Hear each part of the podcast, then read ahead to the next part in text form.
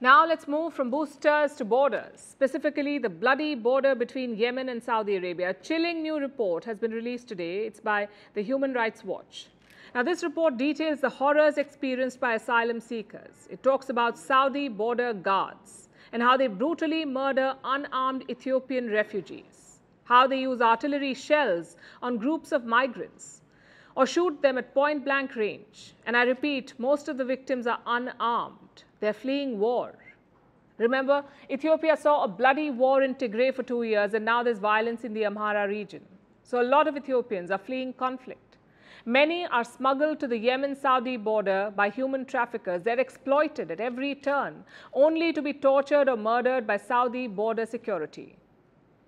Saudi Arabia denies all these allegations. A Saudi official has called this report baseless.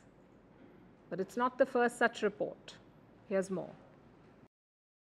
A new horror has cropped up along Saudi Arabia's border with Yemen. The burial sites of hundreds of murdered refugees, of Ethiopian asylum seekers who were blown apart by mortars, shot at point blank range, often for the amusement of the shooters. And who are the ones being accused of this barbaric behavior? Saudi Arabian border guards. They've been accused of killing hundreds of asylum seekers in the last few years. A new report was released today by the Human Rights Watch. It's a New York based group that investigates atrocities like war crimes. But the Human Rights Watch isn't the first to highlight these border killings. In June, the International Organization for Migration said 795 people had died at the Saudi Yemen border in recent months. Last October, special rapporteurs for the UN Human Rights Council also sent a report. They said 430 asylum seekers had been killed between January and April 2022. Another 650 had been injured. This was last year. The numbers have reportedly just kept on increasing. The latest report by the Human Rights Watch has considered cell phone footage, videos allegedly shot by the migrants to document their plight. Satellite imagery was also used to establish the location where the atrocities took place and where the burial sites were located. They also interviewed 42 survivors.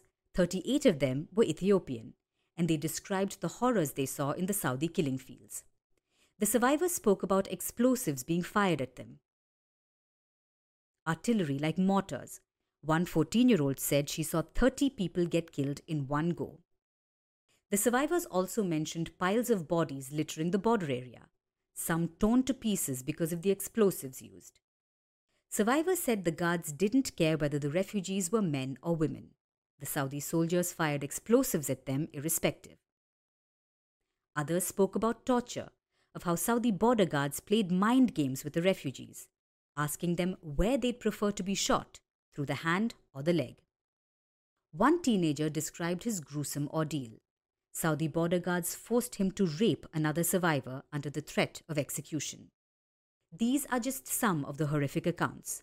Saudi Arabia has denied all of them, just like with the previous reports. A Saudi official spoke to the media. He didn't disclose his identity, but said that no such thing took place.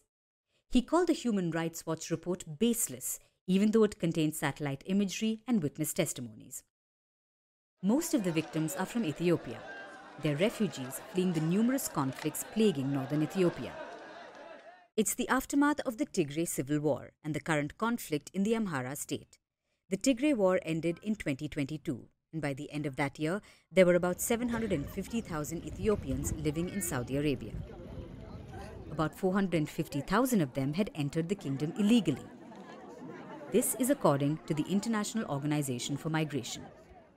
Many of the migrants cross into Saudi Arabia at Yemen. That's where these atrocities are being committed. First, they're ferried across the sea in ramshackle boats. This is after paying human traffickers to get them out of Ethiopia. Then they're carted off to the refugee camps in northern Yemen. The Houthi rebel group, which controls the area, apparently profits off the refugees by charging them exit fees. Then they make the dangerous journey through the mountains separating Yemen and Saudi Arabia. And when they think safety is within reach, they end up being murdered by the Saudi Arabian border guards. So if Saudi Arabia doesn't condone this, then offending border guards need to be punished. Let's see how the kingdom responds.